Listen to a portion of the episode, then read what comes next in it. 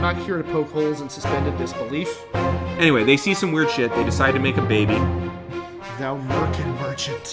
Who gives a fuck? Oh my god, we just want to start calling you Damien Yells at school boards.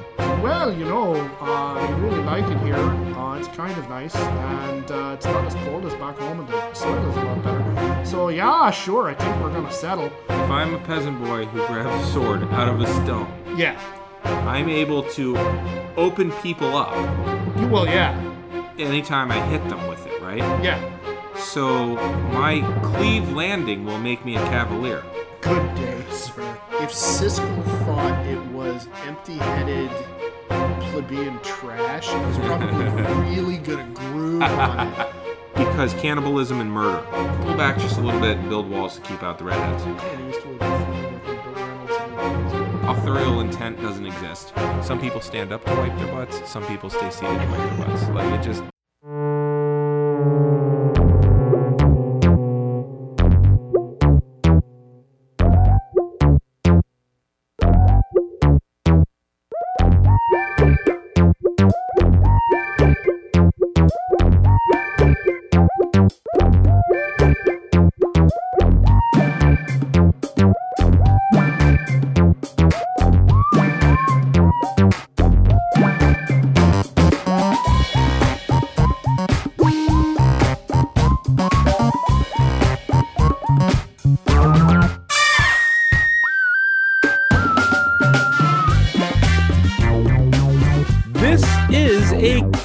history of time.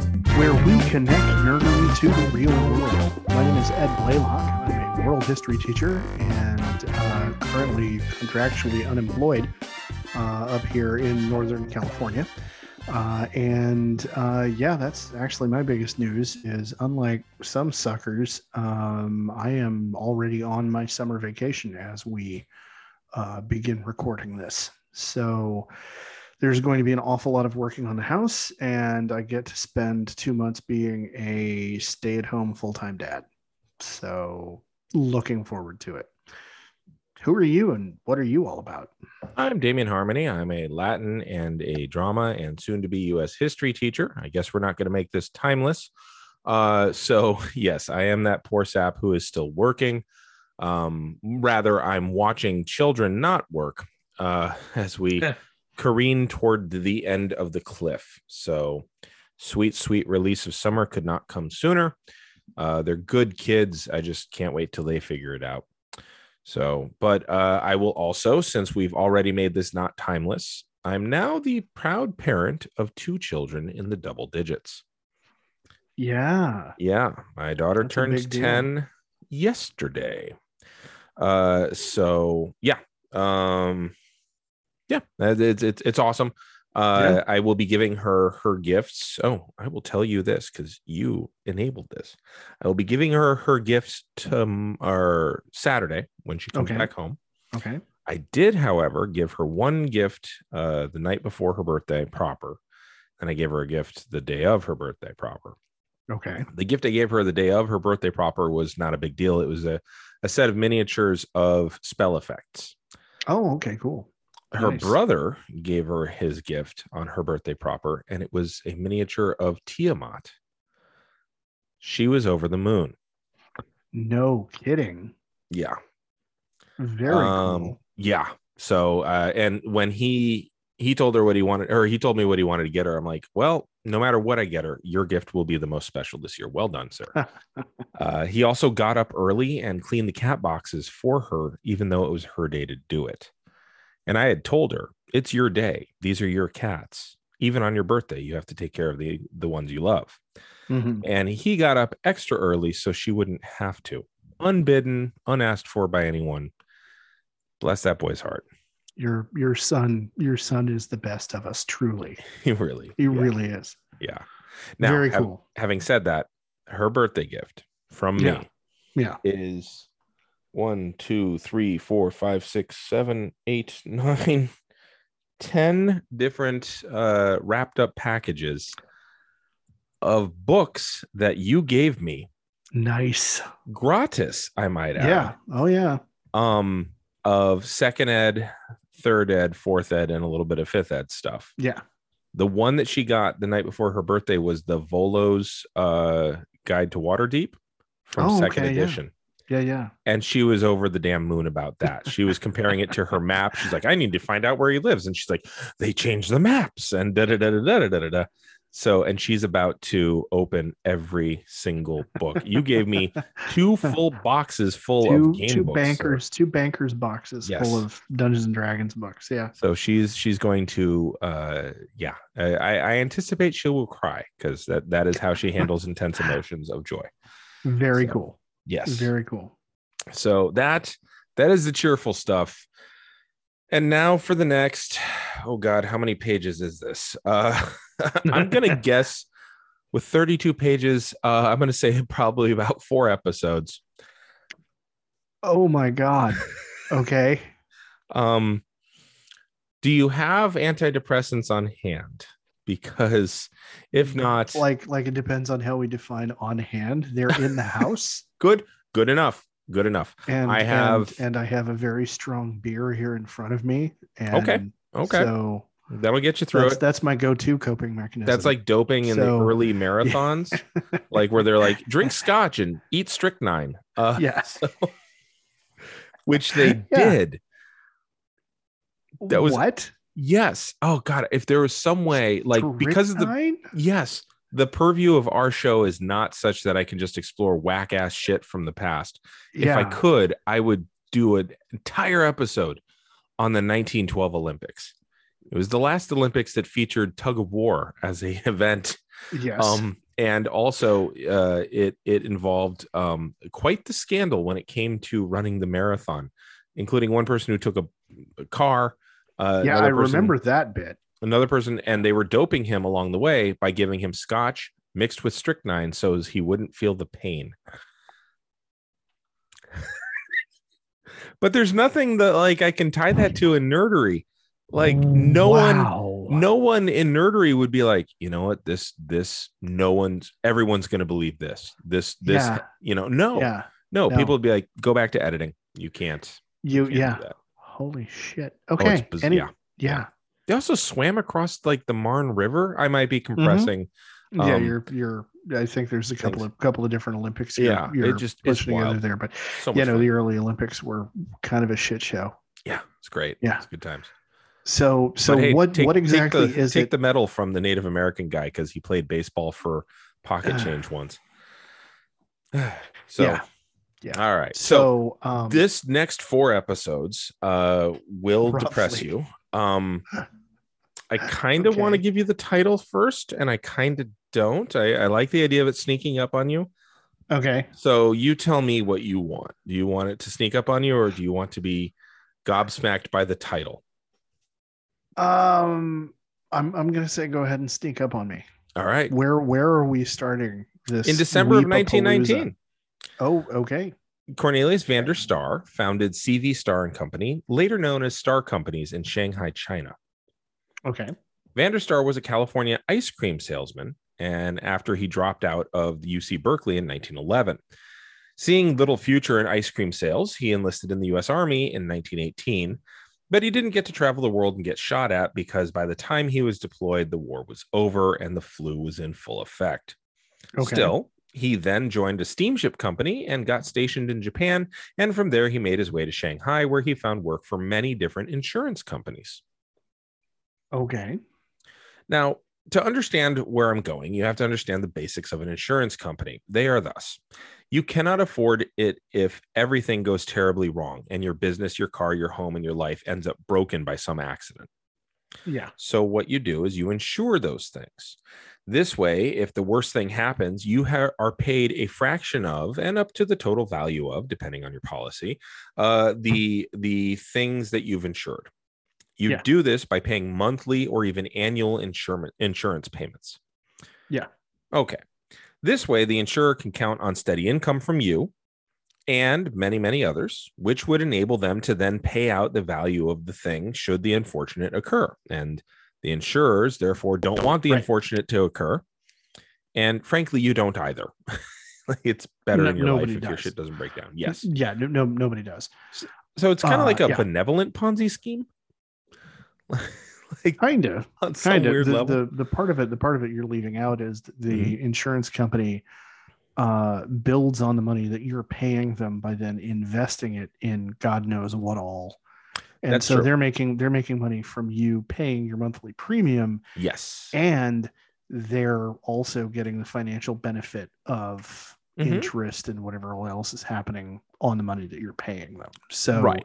like if you can be the guy or gal who founds a successful insurance company it's it's Mm-hmm. it's kind of a way to print money until something goes you know really Horribly wrong sideways for yeah. a lot of people. Yeah, like Yeah. say the Loma Yeah. Prieta earthquake of 1989, yeah uh, where they were like, "Sorry, we can't pay for your house. You're fucked."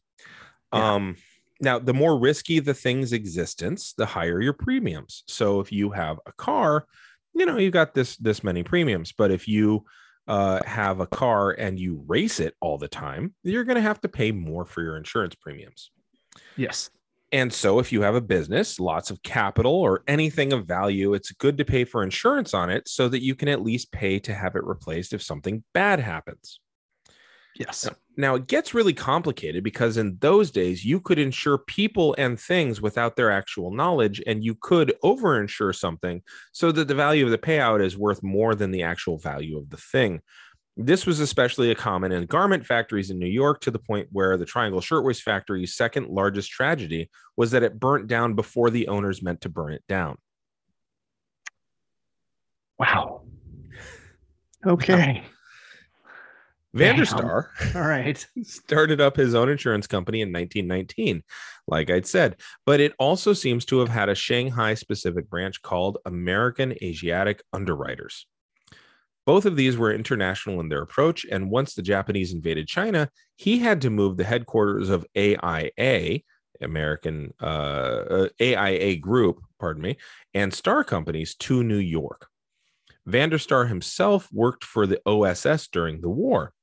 Given his Okay. networking capabilities and his understanding of the cultures and languages in the area, this made a lot of sense. And he specifically worked with Wild Bill Donovan and created the Insurance Intelligence Unit of the OSS during the war. I did not know that that existed until this podcast. He gave the monetary Neither backing did I. necessary. Yeah. And he gave the monetary backing necessary for the Flying Tigers.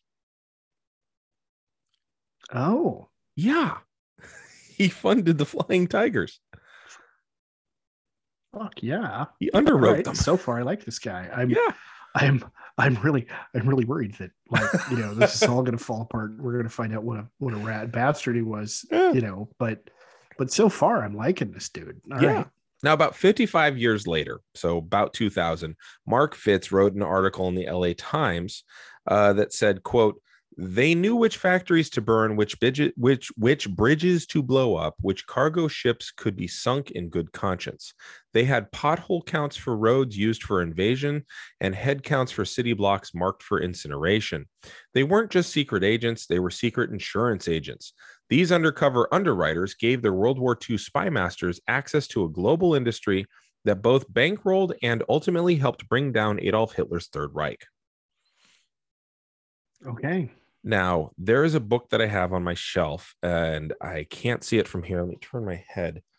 Uh, I believe it's called The Approaching Storm. And do you remember in episode two when Palpatine said, Oh, Generals Kenobi or General Kenobi and or no, I think they were still Jedi Ma- Jedi and, and Padawan at that time Yeah. because the, the Clone Wars hadn't happened yet.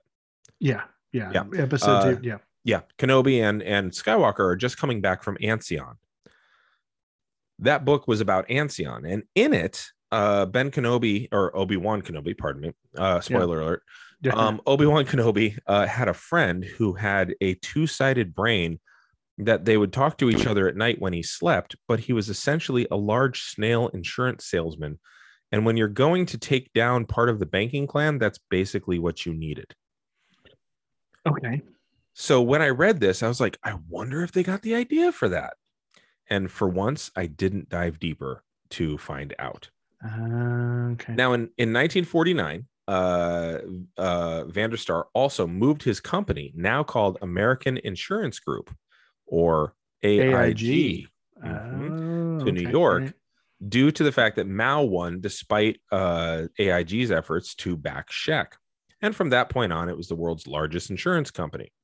Now, in 1968, Vander Starr died. AIG continued on with a man named Maurice Call Me Hank Greenberg as his chosen successor, a, possession, uh, a position that Hank Greenberg held until 2005. Now, Hank Greenberg himself was a war hero in World War II. Yeah. Okay.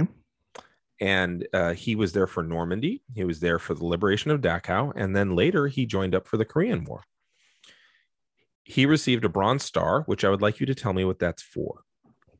Uh, the Bronze Star is a decoration for valor uh, in Okay. combat. Uh, Okay. The the progression is Bronze Star, Silver Star, Medal of Honor, Okay. Basically. Okay. Um, and uh, below the Bronze Star are individual service crosses, like the Navy Cross or Oh, the okay. Army Army. I don't remember what the Army's award is. Sure. Um, yeah. Okay. Cool. So pretty, pretty, pretty courageous during a war. Yes. Um, and he got the commandeur of the French Ordre National de la Légion d'Honneur. Yeah, well, shortened frequently to just the Legion of Honor. Oh, that. So For you don't his- have to continue. You know, for somebody who taught Latin, I know. I know. your inability to pronounce French like hurts. Okay, Latin is engraved in stone. French is spoken in cursive. Like That's a really great analogy. All right, yeah, this Yeah. is true. All right, fine. so, but I- his efforts in the European theater during World War II or, earned him the Legion of Honor. Okay. Um, now, when he returned to the United States, he went to school for his bachelor's of arts and then a law degree by 1950. And then when he returned from Korea, he passed the bar. After Greenberg took over AIG, the company went public the very next year in 1969. Now, decisions were made with stockholders' profits in mind, not the good and bad ideas of the man in charge. So Greenberg oversees this. Now that he's the one executing these policies, coming up with things that are, but he is now beholden specifically to stockholders. yeah. Whereas, uh, you know, Vander Starr, he was beholden to himself. This was a private company, Okay. which yeah. is wild considering that it's an insurance company, the biggest insurance company in the world. Greenberg focused his efforts on using brokers instead of agents as a way to cut down on costs. Brokers got paid based on the profits of what they did, uh, or they'd get a flat rate paid directly to them by the investors, which means AIG doesn't have to pay them for that. yeah. So this is independent contractors doing work, which, you know, the lure is you could make a lot of money if you make a good sale. But the downside is it's wildly unstable if you're not at the top of the game. Yeah. And the hope keeps everybody coming back to the trough and working for pittance for AIG. Now, in the 1980s, they got especially creative. AIG started offering very specific insurance packages. They'd insure leased aircraft, pollution liability, and my favorite, they insured political risk. You could take out insurance specifically against political risk. How exactly do you do you file a claim for political risk? Well, I mean, if you look at voting records, you could literally go, uh, my exhibits are that the Boland Amendment passed. So, you know, all the money that I sank into, you know, Nicaraguan guns. Oh, okay. All right. Okay. Okay. now, since they were publicly Huh. traded, that also now meant that AIG would follow the constant growth model, which, as we know, works perfectly and it's never a problem. Especially for an insurance company That is the largest insurance Yeah, company largest in the insurance world. company in the world. Yeah. So if you're not What- growing, you're dying. what could go wrong? Eh, at least there's a lot of regulations, so it's not going to be a problem ever. oh no. Th- This, of course, leads to more enticements to get more people to invest. And since it's an international company, this means getting more and more diverse investors. And you find new ways to make money off of people worldwide. In India, for instance, AIG strove, quote, to provide financial advisory services to corporations seeking high level independent strategic advice. In other Okay. words, they're advising specific countries with huge populations on their finances Mhm. and not just countries, specific leaders. Like, say, in 2003, when Vladimir Putin asked AIG to invest in Russia to help bolster their economy so that Oh, he'd also have a pathway to improve relations specifically with George W. Bush. Oh no. Greenberg specifically met with Putin in 2003 to see about helping his reach that end. Or helping Yeah. him to reach that end. Yeah. Yeah, In yeah, yeah. 2005, that, among other scandals, caused Greenberg, then 80 years old, to step down from AIG. In Okay. February of 2006, AIG settled out of court for $1.64 billion and apologized publicly for deceptive business practices.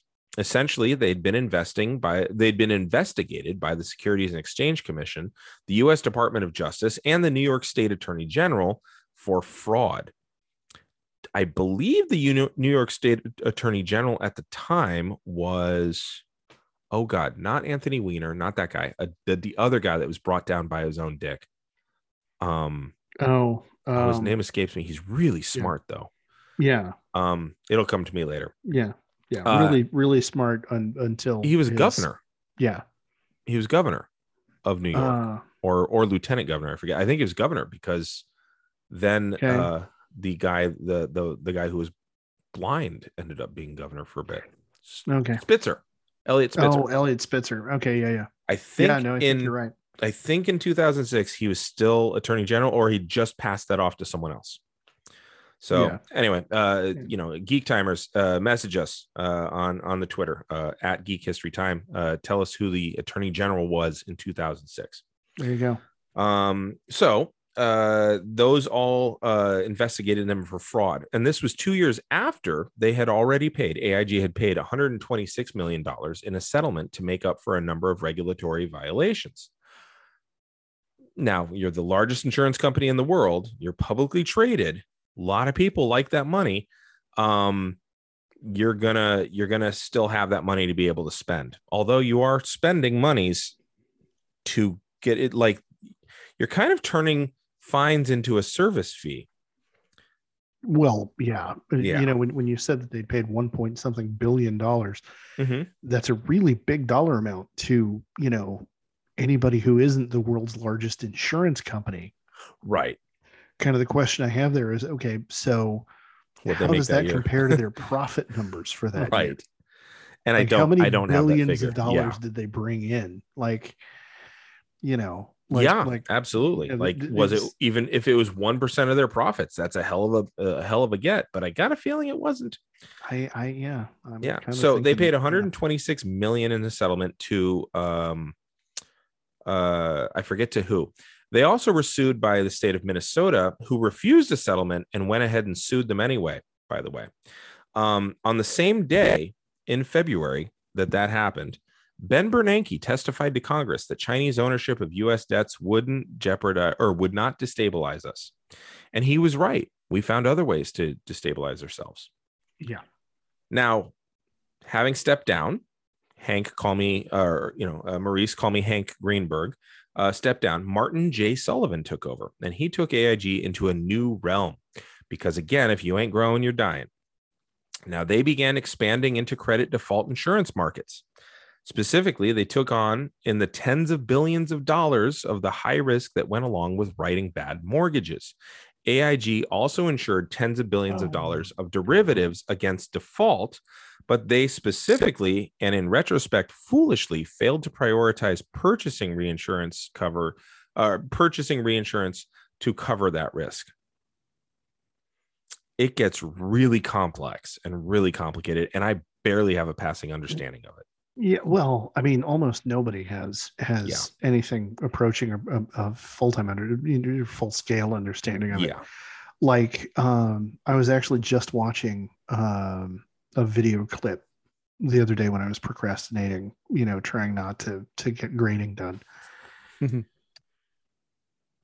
and it was from um, Margin Call, the movie Margin Call. hmm which um, I don't remember how many years ago it was made, but it was before Kevin Spacey, you know, got outed as you know being a Horrible predator. person. Yeah. And uh, it was Kevin Spacey and um, I want to say Jeremy Irons, but I don't know. I don't know if I'm saying the right name. But anyway, cast of thousands, Mhm. and uh, it was some financial firm basically at two o'clock in the morning the CEO and all the all the presidents of the corporation and like three guys from the analysis office who are clearly scared out of their minds um, sitting in the boardroom of the corporation as they all realize we have over leveraged ourselves and this whole thing is about to take a massive shit Oh yeah, I remember and we're that. and and we're gonna die yes. um uh zach quinto played Mhm. one of the analysts yeah, yeah. and- uh, and- Demi Moore was in it, if I recall. yeah, yeah. yeah. Uh, and and um, yeah, and it was it was this, it- you know, and and the thing is, in in part of the clip, Zach Quinto's character, one of one of the higher executives, before the meeting actually starts, one of the executives asks him, "So, you know, what's what's your CV? Where you know where where were you before this?"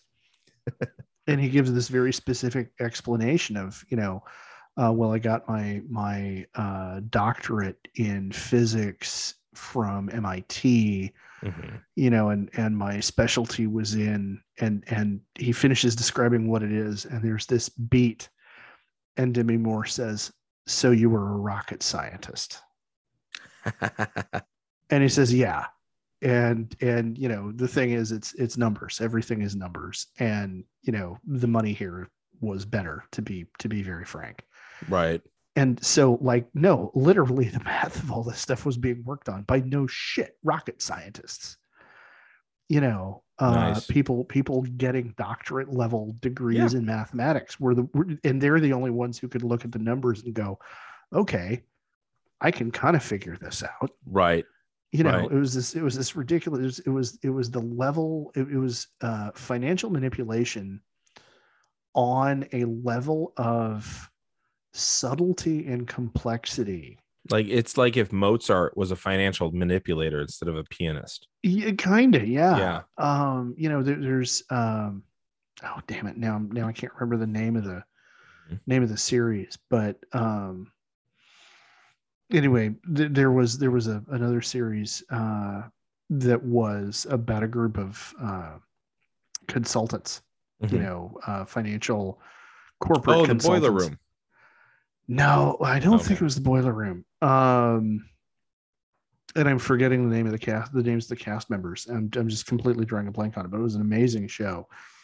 Uh and one, one of the like the very first episode is they get called in to deal with the pr fallout from a bank you know Mhm. completely fucking up and violating the law and doing all this stuff with these shady Right. investments. And uh, it was um, deeply cynical but one, one of the one of the points that that got made was uh, you know we on our team we have a couple of guys who got their bachelor's degrees from harvard Mhm. in math and they're having a hard time figuring out how you fucked this up this hard nice. you know uh, um so yeah um Yeah. like like it was it was it was an amazing artifact of how complicated we've let so many facets of our own economy get Right. you Oh, know by the way, Eliot Spitzer was the Attorney General of New York. He was right. in line to run for governor, and he was taken down by his own dick. See, this is well, he's a Democrat, and Democrats actually get taken down by infidelity. Yeah. Um. So more on that later, oddly enough, but not Eliot Spitzer. But Okay. Spitzer was brilliant at this kind of shit, and he Mhm. had really like I watched a lot of interviews with him talking about the stock market and things like that. And he did a really good job of explaining everything that was happening in real time. Unfortunately, he was a non entity by that point because the politics of uh, power were already fully in swing um, and people were lining things up. So, anyway, Okay. uh, AIG, like I said, insured tens of billions of dollars of derivatives against default. Uh, so if these derivatives, uh, these these uh, you know if if these these bundles defaulted then they're insured and of course they're going to default but they did not uh, purchase reinsurance to cover that risk so they didn't get any outside insurance to cover their insurance of something that was clearly going to fall um, aig also used collateral on deposit to buy mortgage-backed securities and so Yeah. when they had to pay out for all those failed mortgages Ah, there goes their collateral. Equally as important, there went their good name. And they bought out 21st Century Auto Insurance, changed the name, and hoped that that would staunch the bleeding. And it didn't. I remember that because I was insured by 21st Century Auto Insurance at the time. Oh, the- yay. The government had to bail out AIG to the tune of 180 billion dollars. With a B, ladies and gentlemen. Carl, you imagine Carl Sagan, billion dollars. Yes. Uh, it- to put it another way, 180 with nine zeros after it. Um, Motherfuck. yeah, I think that's more money than any billionaire has right now. Yes. Yeah. I think you're right. So the fear also, was, I yeah. just I want to cut in here the series that I couldn't remember the name of, Mhm. House of Lies. oh, okay, Lead actor is Don Cheadle. Kristen Oh. Bell is one of the supporting actors. very good cast. It's an amazing show. Anyway, Nice. carry on. So the fear was that if AIG couldn't cover its losses, confidence in insurance would plummet and the market would plummet and the entirety of the financial system would collapse.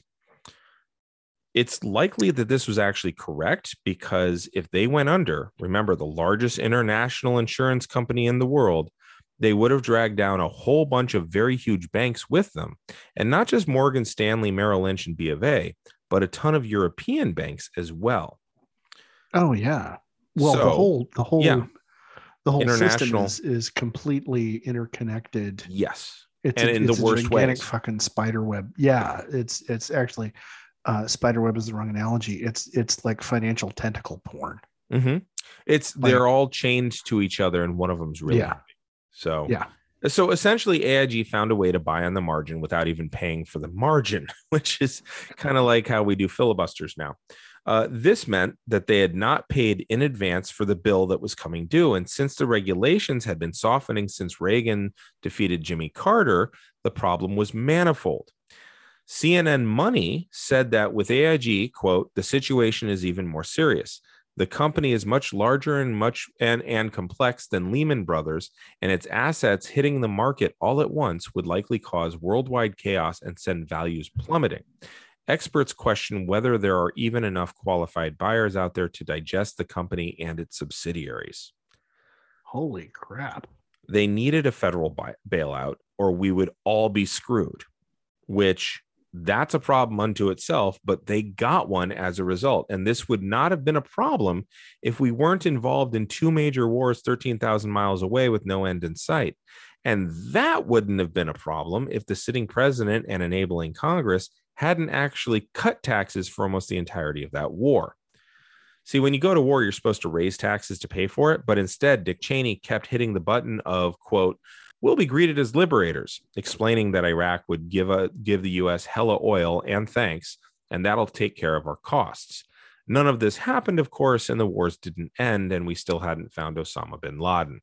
Yeah, So the federal government had to find the money to give an insurance company to keep them from imploding due to a really complicated game of financial mousetrap and liar's dice combined without really raising taxes because we'd been cutting taxes this whole time and raising taxes to pay for an insurance company that did hinky shit wouldn't play well politically in 2006 and this meant Uh, or gutting even but more of yeah. the social programs and safety net programs for people who were now losing their jobs because of the financial collapse caused by such companies playing fast and loose and losing in the first place. This is also a year after Katrina hit and people drowned because it rained. Oh fuck! So politically, you I can't raise taxes. Jesus, yeah, I'd forgotten about that particular confluence. yeah, yeah.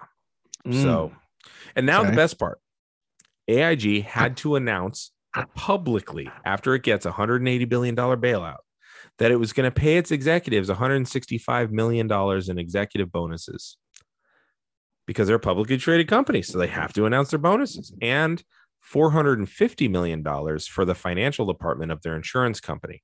You know, the fuckers that got us here. And so that was a total of $1.2 billion in bonuses for the whole company. They had to announce that after we gave them all that money. yeah, And Yeah. then And then things started tumbling hard. Liquids get banned from airplanes due to a thwarted plot to use liquids and gels to hide and activate explosives on planes. Mhm. Yep. Henry Paulson, the former CEO from Goldman Sachs, was put in as Secretary of the Treasury with unanimous support by the Senate, by the way.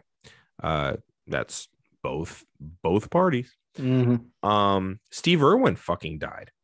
Um, a hazardous waste plant exploded in Apex, North Carolina, unleashing some really awful poison gas, uh, evacuating, I want to say, 2,000 plus people. And foreclosures went up by 42% from 2005, with 1,259,118 foreclosures filed in 2006. This was the bursting of the subprime mortgage bubble, in addition to all that other shit. Jesus. But that's not what I'm going to talk to you about. I'm going to talk to you about Walter White and Al Swearingen and why we like them so much while heaping hate and grumbling disapproval on John Cena and Pope Francis. Okay. That's why this podcast is called Walter White, John Cena, and Pope Francis Why We Hate Good People and Love Bad People. Okay. Okay. So, Um there's an intro for you. right? That's that's one hell of a cold open. Yeah.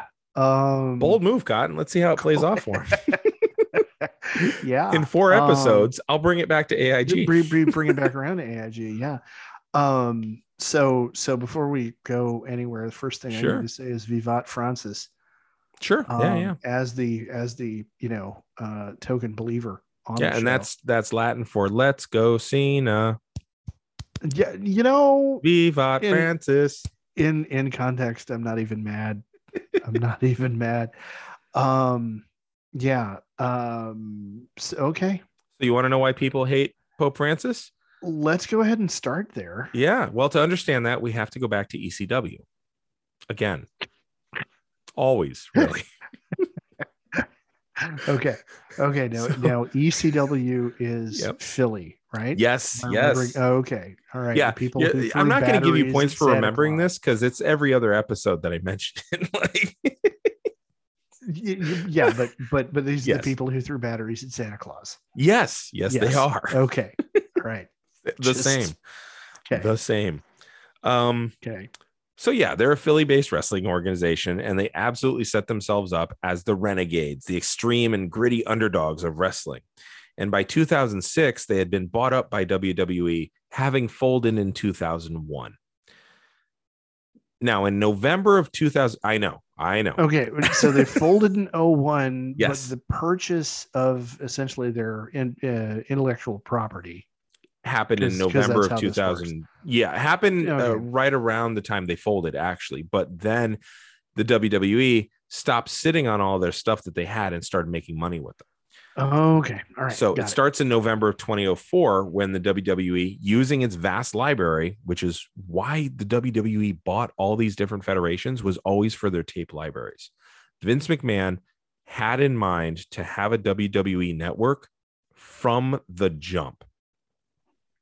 And I'm loath to give him credit because he's such a union busting prick. but But dude had a fucking vision and as an yeah. historian and who loves wrestling i love the fact that he's like someday i will want to show people on a network playboy buddy rose and pretty boy doug somers taking on the midnight rockers someday okay, yeah someday. so or the first cage match that i could have ever found which was from 1934 i found video of it i think um No and it was called uh yeah yeah it was the chicken wire match with lou thesz i think Okay. I have to go back and, and look. I watched right. it. It was it was something. Anyway, uh so they bought uh everyone out all the time as as quickly as they could to get their libraries. So in 2004 in November, they put out a DVD called The Rise and Fall of ECW. And at this point, the Attitude Era had already ended, and WWE was searching around to find its new white hot something or other. See, with Hulk Hogan, you had white hot Hulkamania. And then with the Attitude Era, you had the Austin Attitude Era, and that was Okay. white hot. And so, since wrestling is inherently self cannibalizing, they Yeah. kept trying to find similar formulas to what had already worked, despite the fact that the Attitude Era was nothing like the Hogan era, Yeah. and it took them a while to find it. Okay, so we're looking at 2006 right now. hmm 2004. Okay, okay, sorry. Yeah. 2004. Mhm. Um, where is The Rock chronologically? Let's see. in- he has already left. Okay. Yeah. Uh, let's see, because WrestleMania 19 would have been 2002, 2003. Okay. Um, and yeah, The Rock is now making movies. He's probably making Get Shorty or something like that. So he's not he's not Okay. hitting huge big, but he is he's putting in the He, work. he has he has gone Hollywood. Yes. Okay. He's, he's on the undercard of Hollywood. Okay. You go. Um, but a lot of people, I mean, he's got massive name recognition. He's already been on SNL a couple times. So, uh, but the DVD sold like gangbusters. Um, and the Wrestling Observer noted now, the Wrestling Observer is kind of like a trade publication, it's the closest thing that they have to a trade pub. Okay. Um, and they noted that it was the best uh, pro wrestling DVD of 2005 um, because it, it released in November of 04, so it counts for 05. Uh, and the WWE also released a book about the same time of the same title, and it did less well since wrestling is a visual medium. Yeah. But this look at the old and beloved brand rekindled an interest in ECW. And since the McMahons always want to make more money, they organized a specific pay per view to be aired from the Hammerstein Ballroom, which was ECW's actual old stomping grounds in New York. Not in Philly, but in New York. And since Okay. WWE is based in New York, so they go to the Hammerstein Ballroom, which is a beautiful building. It's it's only seats like 2,500. Like it's a small venue, but it's majestic. It's got a balcony Oh, okay. All right. um it it very much is evocative of of the past it lent an air of legitimacy and nostalgia to the event even though there were several raw and smackdown wrestlers on the card it was a legitimate attempt at making as ecw as possible a pay-per-view for the WWE. In fact, they brought in Tommy Dreamer, who at that time was working in WWE talent relations. Um, Tommy Dreamer is like the the forever good guy in ECW. okay. Um, and he was always the underdog. He was always taking a beating, et cetera, et cetera. He never wanted to win the title. Um, it- that was the point, you know. And so he Okay. kind of became the emblematic guy of ECW. Like you had Taz, you had Sabu, you had Rob Van Dam, you had the Dudleys, you had all these great stars who very much went on to do great things, and they were always in the the, the top tier of it, of it. But Tommy Dreamer was just fucking always there, man. Like okay. the best example I could think of is like Tommy Dreamer was to ECW what um yeah, I don't know what what maybe the Steiner brothers were to WCW or Okay. or what uh you know Jake the Snake Roberts was to WWE. Okay. okay. Never at the top top top but always very popular. always, always somewhere there. Yeah. And always compelling to watch. Okay. So Tommy Dreamer was in charge of booking this show, and he they told him specifically get as much ECW talent as you can reliably get. And as things kept rolling along, ECW became the third brand for the WWE after Raw and SmackDown, which was kind of cool. Like uh, now there there will be purists, but whatever. So the event itself was as ECW as it got. At the Hammerstein Ballroom, you did have lots of SmackDown wrestlers invading it uh, which prompted chants from the crowd, such as "You suck dick" or "Fuck you, SmackDown," and "Shut the fuck up." because ECW. Exactly. now, Rob Van Dam interrupted, being the ECW hero once again, and after the next match, Raw invaded. Um, and Edge was the champ at the time. Now, Edge had just gone through this huge battle and war with Matt Hardy, and uh, because in real life, uh, Edge had started a relationship with Matt Hardy's girlfriend, even though all of them were like best friends. Um, because Matt Hardy was on on injured and and stuck at home, and Lita and and Edge were sharing a car and pretty soon a bed. And so Edge was now the champ, Oh. and Lita was with him because WWE loves to lean into shit like that. And oh my God, what a storyline. Anyway, so the crowd starts chanting, I fucked Lita. Oh, yeah. You could take the fans out of Philly. You ain't taking the Philly out of the Philly fans. out of the fans. Holy. Oh, and that's the tamer of the two chants they chanted about her. Lita's got herpes. What? what? Wow. Yeah, People are animals. they're awful. They're fucking awful. Like, I, don't get me wrong. I think what she did to Matt Hardy was terrible. But these are these are adults and they have their own problems, and people get to end relationships. And should she have done it a bit differently and better? Sure, not my business. Um, and ultimately, real, I always loved Lita. She was my favorite. She was just such a good wrestler. Um, but also like wow. wow yeah um she developed like some serious stress issues over this by the way she had a, an ulcer um it was not good for her she ended up retiring probably within a year Wow. Um, well, yeah you know, I, I kind of like I get the idea that uh, sparkly murder gymnastics Mhm. is is a soap opera. yes but I feel like there's a certain there's there's a level of cruelty Mhm. involved in like oh like like I can I can see Vince McMahon going oh so you're you're not with him anymore you're you're with him you know honestly like you know vince so- mcmahon so- very much wanted that story to happen but he and bruce prichard the one of the head writers at the time yeah went to Lita and Edge and Matt Hardy and said, "Can we do this? Can because there's money here. Can okay we do this? You need to be on board with it.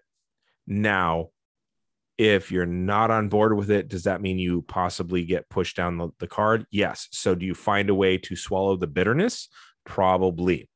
Um, but yeah I they I- did make good money doing this feud and it told a very compelling story um but it also put edge on top and a lot of people were really mad about that because matt's the one that got fucked over in all of this. Yeah. But edge is a goddamn superstar. I mean he really was. So but of course they took it all out on her. Uh, now another match happened and then paul heyman came out and he cut a promo on edge and jbl now jbl is uh, justin uh, bradshaw layfield. Uh, he played basically like a jr ewing type wrestling character. Okay. I've never liked JBL. You won't hear me say too many kind things about him uh, because I think he's a right bastard. But, um, and I don't mean the character, I mean the person. Um, but having said that, those were the two champions at the time. Um, so he cuts a promo on Edge and JBL and he gets a huge pop for it. Now, afterward, at the end, a, a brawl broke out in the ring between ECW wrestlers and WWE wrestlers. And look at ECW wrestlers are getting the, the getting it over on him. And then JBL out of nowhere starts actually attacking the blue meanie and pounds him in the back of the head to the point where his head opens up and needs like stitches. Um, which then led to a match with the blue meanie where blue meanie got to give him a, a receipt and JBL was okay with that. Um, that's the thing. Like JBL has always been a bully, always has been, but he also will take his licks. He's like, no, this is just how it goes. It's like, mm, doesn't have to, but Oh, yeah he's always been a huge bully and a prick, though. Okay, and and now from what I Mm-hmm. remember of our discussions of ECW previously, Uh huh. it wasn't an ECW match until more than spilled. one person bled. Yeah, but I mean, you'd had matches where where I think WWE had a no blood policy at this time. I could be wrong. They they flip flop back and forth, and given that it was ECW, it might have been a special night. But the the hitting of the blue meanie and spilling blood was not sanctioned by the yeah no it was Okay. It was JBL taking liberties. Okay. Anyway, it went really well. Uh, and the fans had a version of ECW to both really love and really hate because it was ECW. So they loved it, but they also hated it because it wasn't really ECW. It was corporate ECW. It was Oh, WWE's ECW. so so they could they could have that that fandom like like Mhm. any any fandom anybody's ever been in that that weird i love it so much but but like I fucking hate it too. Yeah, they ruined it. Yeah. They ruined it. They I loved it. it. They They, took the it. things I loved and they ruined it. They they made a stormtrooper black. Yeah, Yeah. that kind of shit. So, you know, I and and again, I was never a huge fan of ECW. I understand that. So the thing, the thing, the things that I liked about it this second time around were probably the same things that you know true fans uh, hated about it second time around, and that's fine. That's that's okay. Either way, 2005 2006 was a really weird year for wrestling. In November of 2005, Eddie Guerrero died. Um, WWE had an elimination chamber match in January in which John Cena won against five other guys, but then immediately lost following that match because Edge cashed in the money in the bank, which is the first time ever something like that has ever happened. Cena got it back a few weeks later at the Royal Rumble, and people started complaining louder that John Cena was being forced on the fans. Now he was uh, fairly new new to the championship, and people started complaining because they wanted Edge to do it. Um, there was also a guy called the Boogeyman who wrestled. Um, he ate worms and dropped them on your face. It was gross. It was weird. Uh, there was a, a woman. That's a hell of a gimmick. Yeah, there was a woman who had a growth on her face. Other than that, she was hella hot, who sang terribly. And then the boogeyman ate the growth off of her face. It was a weird time. Um, That was really- really, sounds like they're just desperately, desperately stretching, it kind of, yeah, yeah, grasping at anything. yeah, Okay. throwing throwing shit against the wall and seeing what sticks. Um, the bad guys started getting more and more cheers by WrestleMania too. Cena, although he was very much a good guy, um, and wrestled as a good guy, and the storylines had him as the good guy. He never like you know took took shortcuts or anything like that. He came down to an entrance that aped the gangster era of the 1920s in Chicago. Now Huh. that's badass. That's cool suits. That's cool cars and shit like Yeah, that. yeah, but yeah. isn't that still good guy taking on slightly bad guy trappings? Mm-hmm. Um, and it didn't matter. People booed him anyway, even though he kept wrestling as the good guy. Now, not everyone booed him, but there were vocal males in the audience who booed him. Now, the next few months saw Shawn Michaels wrestle wrestle against Vince McMahon and his son Shane um, in a handicap match, but it wasn't really a handicap match. It was a it was a uh, a tag team match. It's just that Vince McMahon and Shane McMahon took on Shawn Michaels and his tag team partner God. We've talked about this one before. Yeah. Yeah. So, Yeah. so then you fast forward to 2006, right? Because I, I started with 2006. You were not wrong to think that Yes. year. June of 2006, they had another ECW one night stand pay per view. And in this one, the Philly fans came up to Hammerstein Ballroom and John Cena got booed big time. So he has this gimmick where he takes off his shirt and he is just fucking cut, dude. Like he is a Oh Greek. yeah. Well, statue. yeah. Oh my God. And he'd throw his shirt into the crowd to the delight of the ladies, to the delight of the children, right? Yeah. ECW one night stand, they threw the shirt back at him. They're brutal. These people. They really are. oh my god. and they do what they can to rattle you. They really do. So they had a sign that said, "If John Cena wins, we riot." Mick Wow. Foley, Mick Foley, a hero, a staple of ECW. They considered him a bad guy because he was a corporate sellout because he'd gone to WWE. The chants were something, of course, uh, uh, as well. For instance, when Randy Orton came out, there was Orton's a homo. Um, Classy. Right. And then also they chanted at Randy. Orton, go fuck Cena. Which and um Damn. and and yeah, to other women that were out there, you're a crack whore. And I I can't get any more shocked. it, she's Like, got herpes. There's no. Yeah. There, Um, there's wow. And then when Cena was wrestling, fuck you, Cena, chants were Yeah. heard. Yeah. right. yeah. and again smaller buildings so echoes and fewer you know even if you only have like 200 people that's what like i can't do math is that 10% Or yeah, it's ten percent of the audience. Jesus Christ. Yeah, that's a lot of people, you know? Yeah. Um, they start sa- chanting same old shit, same old shit. um, or overrated, or you can't wrestle.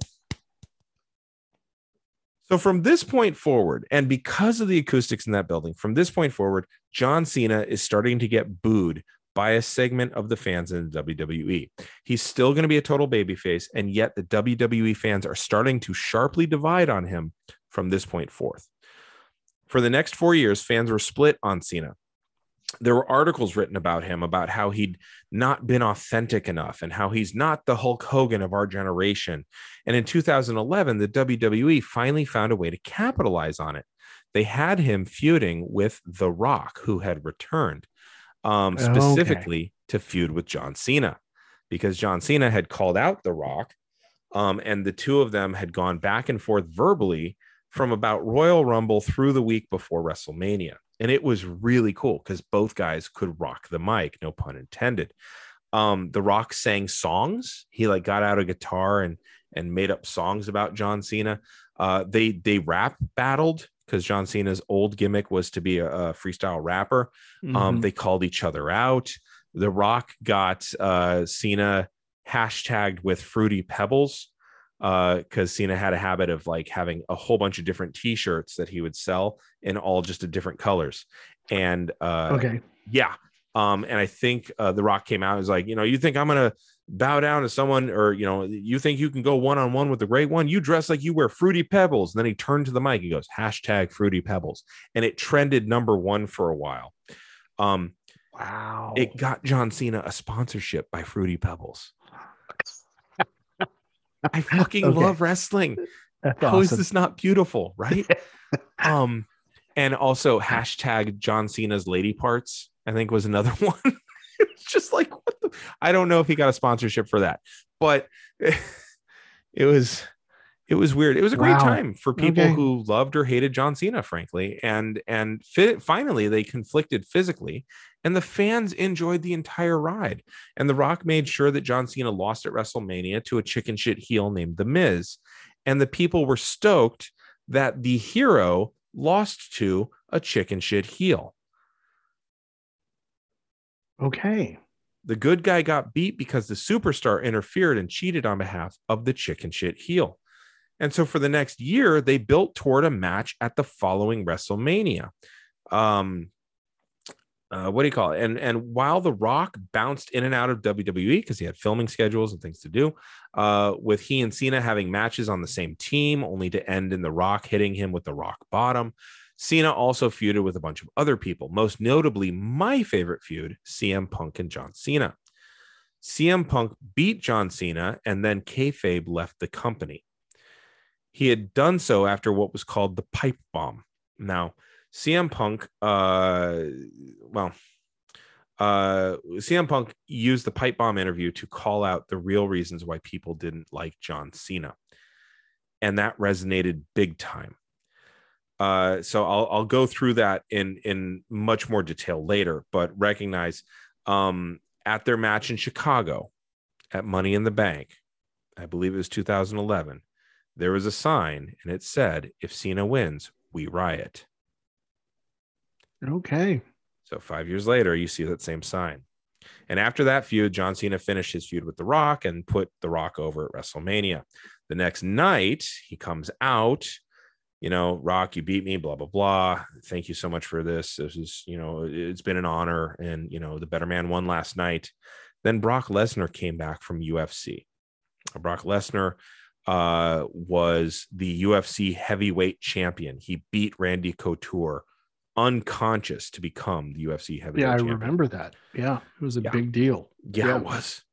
Uh, Randy Couture said uh, at one point, he's like, "Yeah, I was. I I thought I had plenty of room to duck back, and I pulled back, and this lunchbox just kept coming at me, and I realized that Yeah. it was his fist.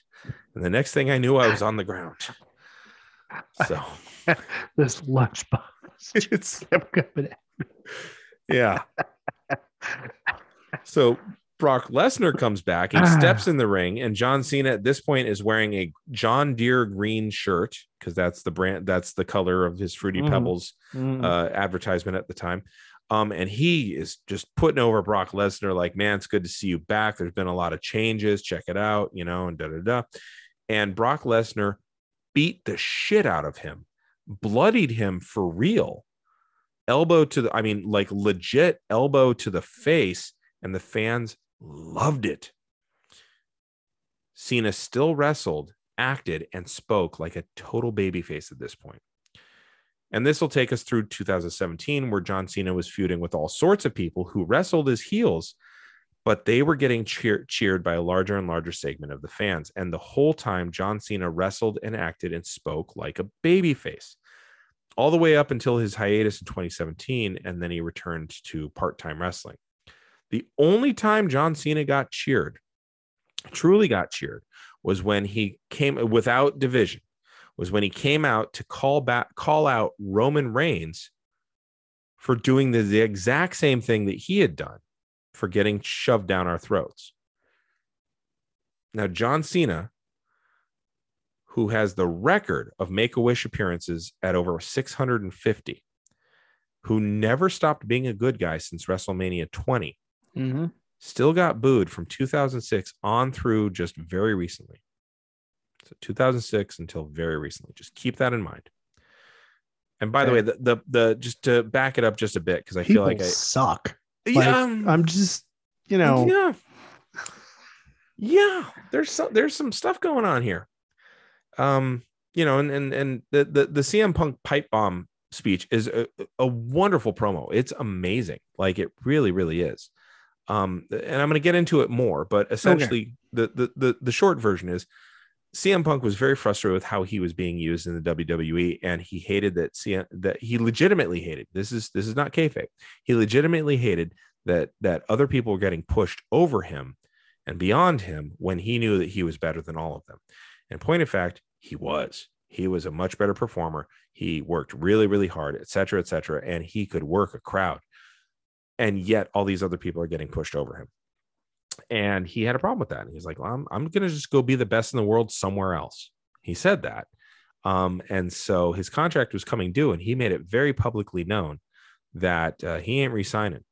And so then he uh, he had a talk with Vince McMahon, and Vince McMahon said, "Let's make an angle out of this," because of course he did. Uh, and we'll get into the Money in the Bank match a little bit later, but so that's that's the John Cena. Now, meanwhile, in Bavaria, in uh, April 16th, 1927, meanwhile, in Bavaria, Joseph Aloysius Ratzinger was born in his parents' home, the great nephew to a man who saw the gospel and Catholicism as a way to empower the poor. His family was exceptionally religious uh, for the time, with his brother growing up to become a priest and a musician. His great uncle, uh, Georg, I think it's George without an E, uh, Jorg, or Georg. George, or Yeah. could be, I mean, w- yeah. Uh, I just remember the Countess in Georg. the, the Sound of Music calling it Georg. okay, Yeah. So I'm gonna There I'm gonna go. stick with Georg because that's how the uh, the the Countess said it in Sound of Music. Fair enough. Um. So anyway, uh, his great uncle Georg had been equal right or equal parts chaplain and editor of several journals and newspapers in the 1800s. Georg Ratzinger was even a member of the Bavarian Parliament and later the Reichstag as a centrist. Now, until the center proved to be too conciliatory when it came to ignoring the poor, and then he, Georg, was driven further left because he saw the need for good works for God's children. Uh, he himself was a man of great learning and wrote, oh boy, Die Volkswirtschaft in ihren Stichlen Grundlagen I, I, Ethnic Sozial Studien über Kultur and Civilization, or in English and far less fun, the national economy and its moral foundations, ethnic social studies on culture and civilization. okay. So Georg opposed the materialism needed for Adam Smith's ideas to work. Uh, so I already like him. Um, and though, uh, and he thought that Christian ethics would actually and should actually guide a political economy. Uh, and he's saying this at the same time that Otto von Bismarck is making Germany great from blood and iron. Okay. Georg's grandnephews both became priests. Uh, Georg, who's the older nephew, so named after his great great uncle, Mhm. um, was playing in the he was playing the church organ as early as 11, and he entered seminary in 1935. Unfortunately, in Germany in the 1930s and the 1940s, there was some other stuff going on too. So he couldn't just focus on his talent for music and looking the other way. yeah. Georg was drafted, Georg the Younger was drafted into the Wehrmacht in 1942, shot in the arm in 1944 in Italy, and ended up a POW under American control in Italy until the end of the war. Okay. He was quickly released and went back to re enter the seminary in 1946 with his younger brother. There's not much else to say about Georg beyond the fact that he absolutely knew what was happening to the boys in the Regensburger uh, Domspatzen choir and looked the other way from 1964 to 1994 when he retired from that position. Okay. But his younger brother, oh, young Joseph, what a disappointment he must have been to his granduncle because Joseph wholly rejected his granduncle's approach to secularizing the good works of Jesus. Politics and church ought not to mix in that way, according to Joseph when he got older. Joseph was conscripted into the Hitler Jugend, and by his brother's report, he was not a big fan of mandatory service, which, by the way, was 90% of the kids. Mm-hmm. So I'm not holding him to the fire on this one. Like that fucking sucked. Um they also had a cousin with Down syndrome who was taken away in 1941 and murdered under Action T4. Mm. This specifically was the part of the Nazi ideology that spoke to racial hygiene by murdering people deemed useless eaters. Quote, the more severely burdened should not propagate themselves. If we do nothing but make mental and physical cripples capable of propagating themselves, and the healthy stocks have to limit the number of their children because so much has to be done for the maintenance of others, if natural selection is generally suppressed, then Mm. unless we will get new measures, our race must rapidly deteriorate. It's a- and and Darwin is spinning in his grave fast enough to generate electrical power. yeah. Well, Like, just in case no someone wants assholes. just in case someone wants to talk about Hitler's economic successes, remember they were based on shit like this, and they used stolen Jewish wealth to balance the books. Yeah.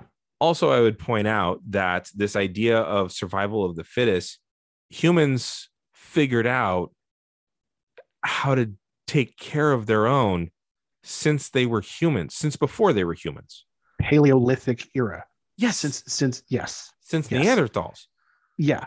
We But- we we we can look at skeletal remains and know that uh people suffered Mm-hmm. debilitating injuries and lived for for for the time period a very long time afterward Yeah.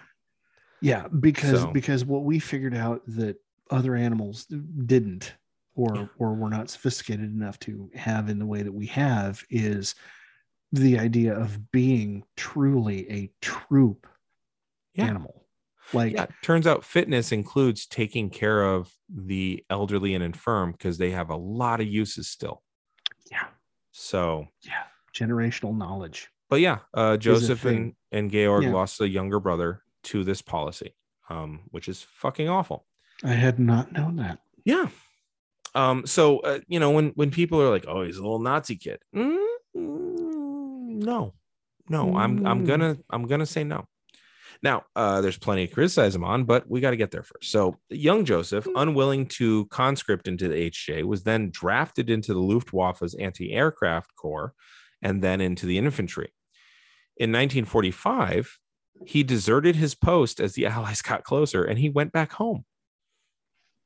okay So far, so far I'm down. This is good. okay He was interned in an Allied camp, and his parents' home was made into the Allied headquarters in the area. And after the war ended, he was released and he joined his brother in seminary shortly thereafter. okay So while Joseph moved through his theological life, he'd bump into reformers of all sorts, especially those who were the proto libertarian theologists. But as he got older, into the late 1950s, he moved further and further away from what he considered a Marxist approach to Catholicism. And as he got higher and higher up in the hierarchy of the Catholic Church, he got more and more vocal in his conservative and exclusionary approach to loving Jesus, publishing multiple journals that helped crystallize and codify that approach. In 1978, uh, Joseph Ratzinger uh, was promoted from archbishop to cardinal priest. Now, I have no idea Yep. what these things are. I assume they can move more than just diagonally on the board now. So, okay. Yeah. Um, bishops Yes. are the uh, ecclesiastical bosses, essentially, of a diocese. So, uh, so they're like and- the capo regime. Uh, Kind and- of. And the priests are the Kinda. button men. Okay. kind of Yeah. and and in I don't actually mean that flippantly, but like my in- understanding, no, no that's that's that's, a good hierarchy I can understand. you know yeah and and you're and you're keeping it in italy so i can understand that so so somewhere along the way Mhm. in the in the formation of the of the church as we know it today um the the pope the the bishops of rome Mhm. um basically argued that okay so in the scripture jesus said you you you are peter and on this rock i will found my church Yes. and he and he made peter It was a pun. it was Yes. it was remarkably enough and uh and he made peter essentially the number one disciple Right. First among equals. first among equals Right. and uh, the bishops of Rome, because Peter had then gone on to become bishop of Rome Right. before being himself crucified. Uh, upside down. uh, upside down, Right. upside down. St. Peter's cross is actually an upside down cross uh, for all of my uh, supernatural fan friends out there in the viewing, listening audience. Uh, keep in mind that it's not just witches who have upside down crosses. It it could also be devout Catholics who are, you know, Peter fans. And and Peter was kind of in charge, but at the same time, when Jesus is around, he was a disciple. So Yeah, Peter is a switch. So witches and switches. nice. Thank you. Not even remarkably enough, not even mad. Thank you. Um, because I have more of a sense of humor about this stuff than other things. So Then Peter did. Yeah. Yeah. well, you know, here's the thing. I, heard he would- was stern as fuck. Like, like in every Peter- painting, he's always frowny.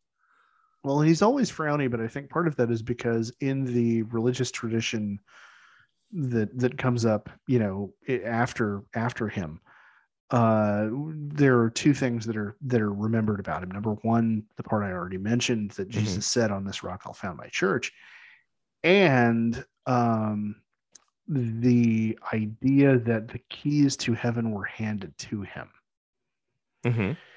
he is in in catholicism and to a lesser extent in orthodox christianity he is a christian stand-in for the psychopomp Okay. he is he is the the because you know the idea is that you're going to have to stand before saint peter before you can get into heaven that's the that's Right. the not joke but that's the way the jokes are always phrased is you Sure. gotta go up, Yeah, you, yeah. you know three guys are standing in front of saint peter and yada yada and um and that's because of that line in scripture Mhm.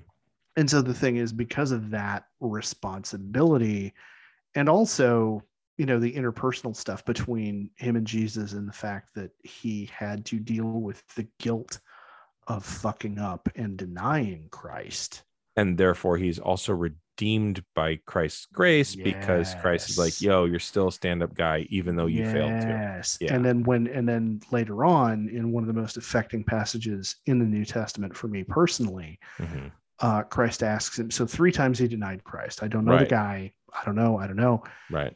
then Christ reappears before Peter and some of the other apostles hmm and says to him, Peter, do you love me? And Peter says, Yes. Cool. And then Christ asks him again, Peter, do you love me? Oh, he makes him affirm him three times. He makes him affirm him three. Number one, he makes him affirm him three times. Mhm. Number two, every time he asks him, Do you love me? Mhm. It's in a different, it's using a different Greek word. Oh God, I remember these sermons from like when I went to youth groups. Believe it or not, Yeah. I went to youth groups, yeah, and there I were know you did. Yeah. three kinds of love and Greek words, etc. Okay, so he's using all three different ones. So, so he's That's using rad. all three. Yeah. Yeah. and and so uh, for me, somebody who identifies really strongly with Peter as the fuck up, Mhm.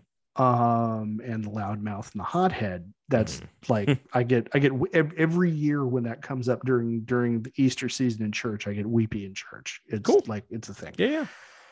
So Okay, get me to anyway archbishops because here. of yeah, yeah Yeah. sorry so so originally bishops it was like okay so the bishop is in charge of the church in his area and then Uh-huh. the pope said and then and then they were essentially they were all equal then the popes started claiming papal supremacy so i'm first among equals like Right. peter was first among equals i'm the boss right, right, right. so then for Hem- heavy emphasis on the first, less so Heavy- on the among equals. heavy emphasis Yeah. on the first, less so on the equals.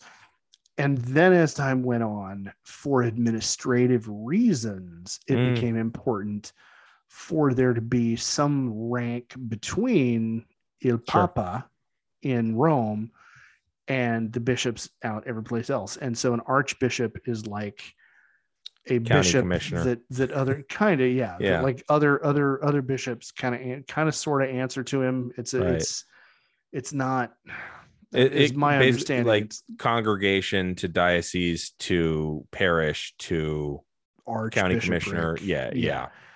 And then and then somewhere along the way and I, I don't know enough about the history to, to pinpoint it Mhm. the idea of cardinals is these are people who have been made um they're they're the people who are responsible for electing the pope Right. and most of them are archbishops of one kind or another but Sure. it is possible for anybody to be made a cardinal Sweet. The pope any any it. adult male catholic over the age of 18 hmm can be made a cardinal Nice. any adult catholic over the age of 18 could be selected as the pope Which has happened a few times. not in a very very long time but yes Right. Yeah. Okay. and and so yeah so that's okay. bishops bishops is is like you know capo de regime cool. Right. then, you know the the commissioners they they answer to the archbishops and then there's the cardinals who are They're kind of like mostly lictors. kind of Yeah. actually that's a really good that's a since we're talking about rome that's a really Right. good analogy yeah Yeah. Okay. and then and then the pope Right. Well, he becomes a cardinal priest, uh, which I did not realize uh, wasn't where you minister to the birds. So apparently, Francis of Assisi was not a cardinal priest. no Uh, neither was Ozzie Smith.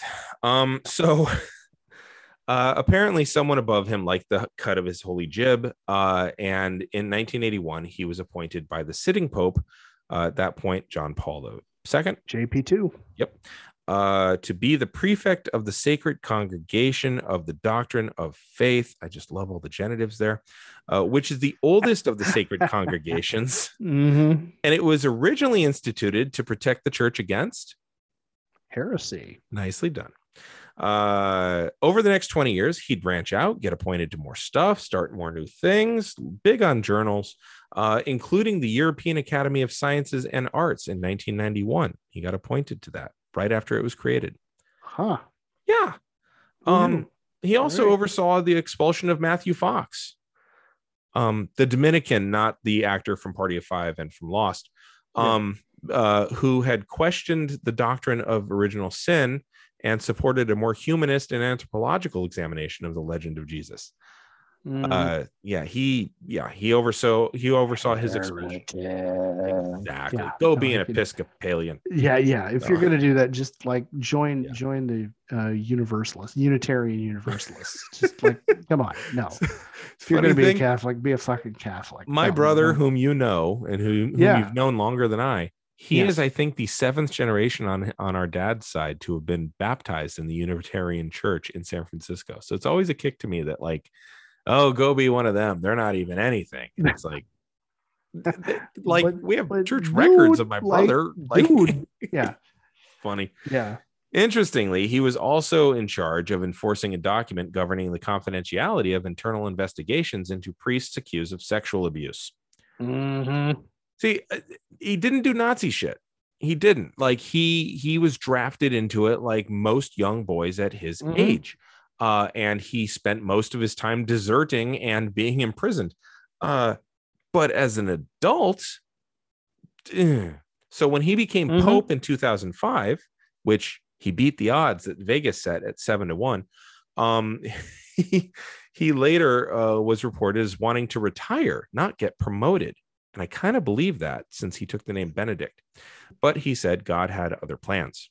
Okay, Yes. so so speaking as somebody who converted after he was pope, Okay. um, my understanding of Mm-hmm. those circumstances is him saying, you know, I really want to retire, but God had other plans. Right. It's like ceremonial modesty. Yeah. Yeah. So I thought that too. hesitate. I hesitate to to say that he was being disingenuous because Right. Pope. Um, but by the same token, you know, you you You're supposed to say that. You're supposed to number one, you're supposed to say that. Number two, if you listen to the not testimony, but the the accounts of Mhm. other people who were involved in the process at the time, Mhm. He was politicking and and part of that Mm-hmm. could have been that he ideologically was uh, really concerned about a major reformer taking over because again he's a guardian of soon. guardian of guardian of orthodoxy Right. you know and, and it could have been like i you know I, I don't maybe it was i don't really want to do this but you know better i do it and suffer than the church have some reformer take over Uh huh. Because that I- was in that first ballot, the first slate of ballots, yeah the the one who was closest to him in the votes, yeah little dude from uh, Argentina. Uh-huh. Oh, I know. So- Believe me, I know.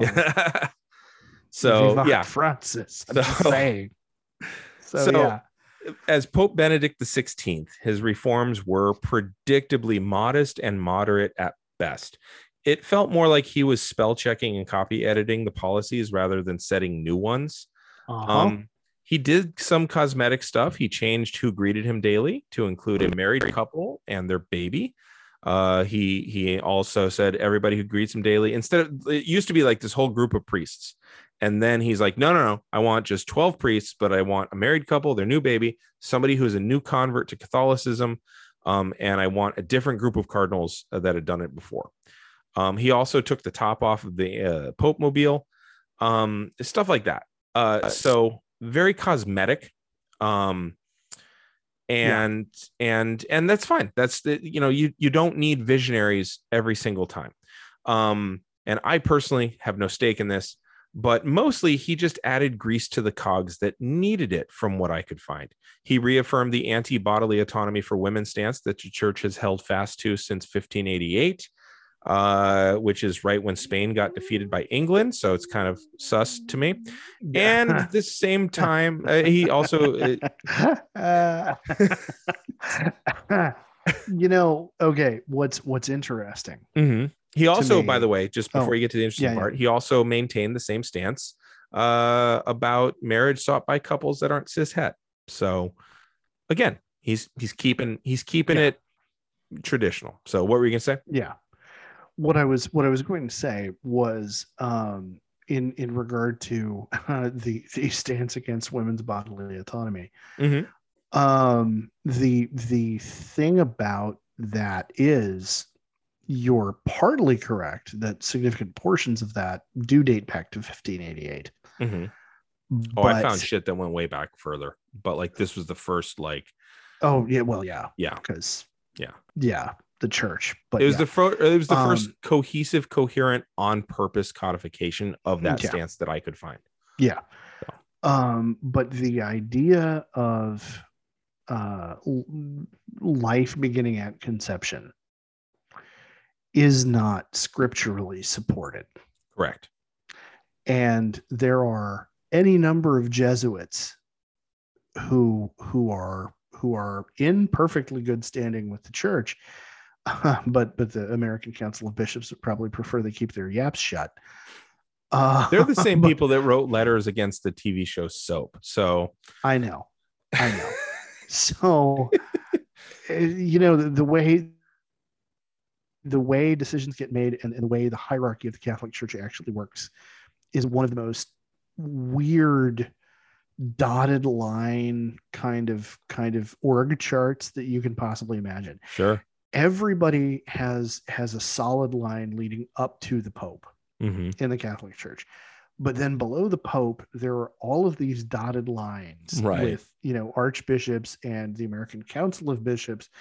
And like the Pope mostly lets the bishops in any given country mostly kind of handle He's issues in their own country. Probably grateful for the ocean and the sea that is between him and America. Probably. I'm this the current Pope is definitely grateful. yeah. um but you know but it's it's this it's this tangled mess of dotted lines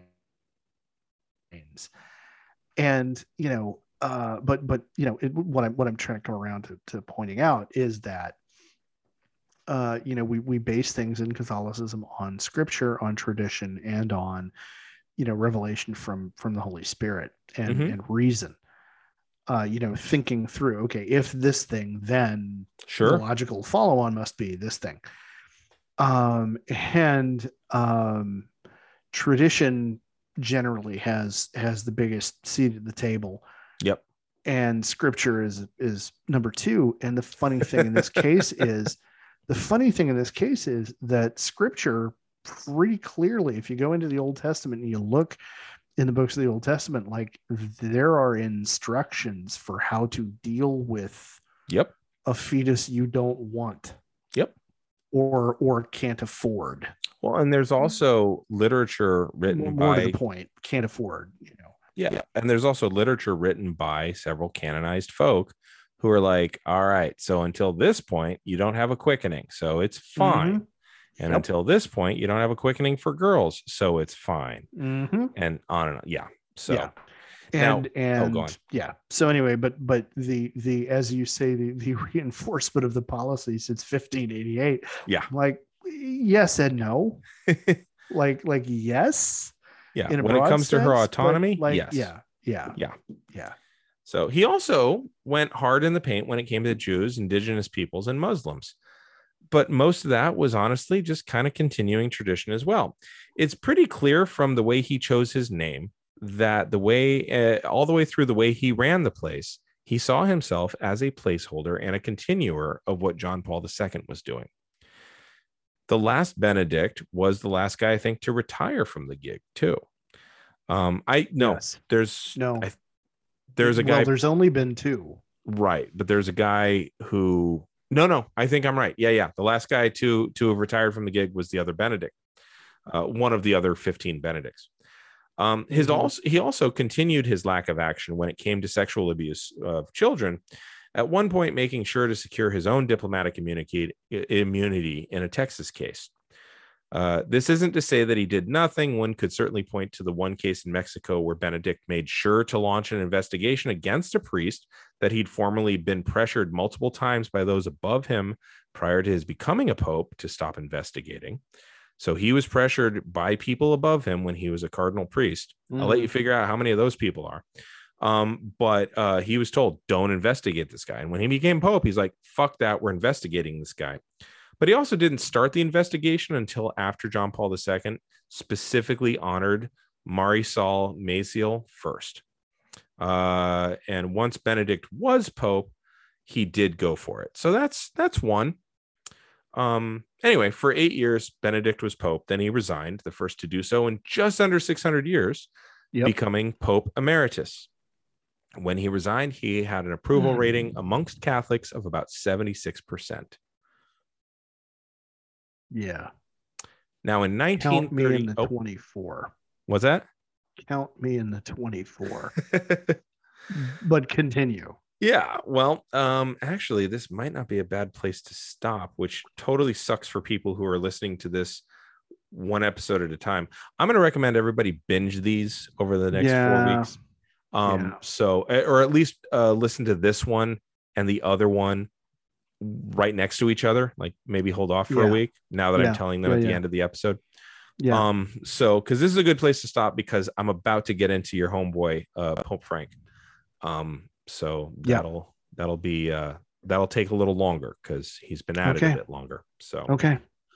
Um so uh I'm not gonna bother. Well, actually I will. Is there anything that you've gleaned from this, or have I just mostly reinforced what you already knew?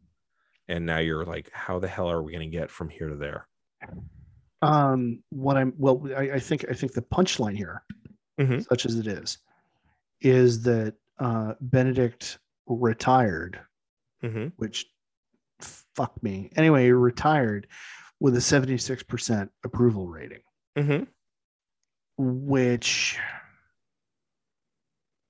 ties in very nicely with uh, everybody who got cheered over John Cena Mm-hmm. you know um and and the thing is uh and and there there are there are shades of difference because like if you're if you're going to ask catholics you know do you approve of the pope it's going to take an awful lot for for most especially cradle catholics to to say well no i i don't i don't think this guy ought to be the one because that's just that's culturally that's just not done. Like you know they're they're going to find a way to go well yeah i mean you know he's the pope you know even if they don't like him particularly. And then there are going to be because there's assholes everywhere there's going to be those those hardcore elements who are like oh yeah no yeah yeah no he's he's the guy Mm-hmm. you know um and and so so there is this this thing that's happened in the last two decades that is a cynicism You're stepping on my uh on my on my road Yeah. here. yeah okay Yep. but but You're not wrong. You're not wrong to even sniff that based on where we've gone so far. Yeah that's that's the that's the sense that i've gotten is Yeah. it's like if somebody is legitimately no kidding a boy scout Right. you know Cap- captain america Yep. or superman you know if somebody is no kidding the lawful good paladin shiny boy Mm-hmm. um there is this knee jerk desire to see them as fake Mm-hmm. There is this knee jerk uh uh response of of uh you know oh you know thinking it's twee or overly sentimental or cringe to Mhm. you know talk like the kids do nowadays and and i think that's what we're seeing showing up here Mm-hmm. I I think you've that's you've, my that's my theory you've gleaned quite a bit. Okay Well done. you've Um, you've gotten you to know. know me well over the last 160 plus episodes. you know and, and Like, what's that? He's talking about ECW cynicism. well, and just you know, people from Philly are sadistic fucks. Right. Um, you know, I mean, there's that too. So you reading Uh, anything now that school's out? Um, I I am actually. Yay. Um, number one, I mentioned uh, before in a in a previous recording, I mentioned that I was reading through the Adventures of Sherlock Holmes, Mm-hmm. uh, which I still very strongly recommend. Um, I actually recommend all of Conan Doyle's work Mhm. because even when it's not great, it's still solidly entertaining. Sure. And in preparation for the next time, I'm the one doing the hey, did you know? Mm. I'm going to recommend everybody go out and read Isaac Asimov's uh, The Caves of Steel, Okay. specifically The Caves of Steel. Uh, if you want to earn extra credit in Mr. Blaylock's class, you can also go read I Robot. Okay. Cool. So Well, I'm reading, reading. I'm reading the Vatican Pimpernel, World War II exploits of the Monsignor who saved over 6,500 lives by Brian Fleming. Uh, and I'm recommending that as a companion piece to uh, John Cornwell's book, Hitler's Pope, The Secret History of Pius XII. Mm-hmm. I think the two of those would read quite nicely uh, in the same way that having pickles with a peanut butter sandwich oddly works. Okay, Yeah. So, that makes sense. where can people find you on the social meds? I can be found on TikTok at Mr. underscore Blaylock. I can be found on the Twitter machine at EH Blaylock. And we collectively can be found on the Twitter machine at Geek History Time and uh, on on the interwebs. Pardon me. Our website is uh, geekhistoryoftime.com. How about you? Uh, you can find me, uh, let's see, on Twinsta at Duh Harmony. Um, by the time this drops, you can find me on August 5th at Luna's if you have your full vaccination, $10, and a desire to see some amazing puns. It will be the last show with Daniel Humbarger on it, actually, as he is moving to Hawaii. Uh, so every show thereafter, I've I've secured a a a Charles Emerson Winchester III to his Frank Burns. Okay. Uh, so, uh, but yeah, that that you can find us doing that.